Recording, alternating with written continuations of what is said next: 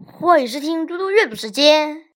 今天我要阅读的题目是四年级下册语文课文《黄河是怎样变化的》。黄河是怎样变化的？人们都说黄河是中华民族的摇篮，可是，一查黄河近两千年来的表现。却叫人大吃一惊。黄河在近两千年间经决口一千五百多次，改道二十六次，给两岸人民带来了深重的苦难。人们不禁要问：像这样一条多灾多难的祸河，怎么能成为中华民族的摇篮呢？说来有趣，在数千年到数万年前。黄土高原乃至黄河流域，自然条件是很好的，可与今日的江淮流域媲美。那时候，黄河流域气候温暖，森林茂密，土地肥沃，尤其是下游一带，自然条件更好。因此，我们的祖先才选择这里生息繁衍。可是，后来黄河变了。它开始变得凶猛暴烈起来，挣头的两岸百姓叫苦不迭，黄河成了中华民族的忧患。黄河是世界上含沙量最大的大河，其含沙量相当于长江的六十八倍。黄河每年从中上游带到下游的泥沙总重量达十六亿吨，其中十二亿吨被搬到了大海。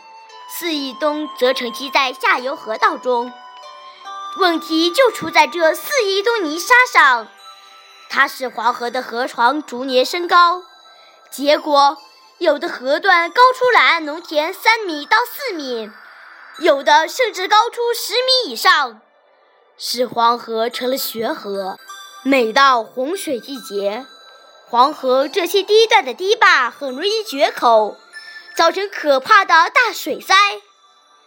据科学家研究，黄河发生变化有两方面的原因：一是自秦朝以后，黄土高原气温转寒，暴雨集中，加上黄土本身结构松散，很容易受侵蚀而崩塌，助长了水土流失，使大量泥沙进入黄河；二是人口迅速增长。无限制的开垦放牧，使森林毁灭、草原破坏、绿色的植被遭到严重破坏，黄土高原失去天然的保护层，引起了严重的水土流失。每年，黄河流域每平方公里就有四千吨宝贵的土壤被侵蚀掉，相当于一年破坏耕地五百五十万亩。更严重的是，水土流失使土壤的肥力显著下降。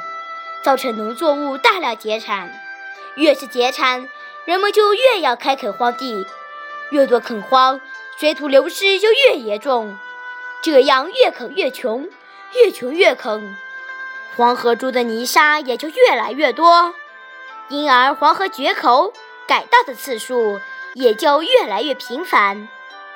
把黄河治理好，关键是要把泥沙管住。不能让它随心所欲地流进黄河。新中国成立后，科学家已经为治理黄河设计了方案。他们认为，黄土高原地区应坚持以木林为主的经营方向，一定要保护好森林资源，使失去的植被尽快恢复。要使人人都明白这样一个道理：破坏森林是不折不扣的自杀行为。要合理规划利用土地，同时还要大量修筑水利工程，这样树管齐下，一定能防止水土流失，黄河变好的梦想一定能成为现实。谢谢大家，明天见。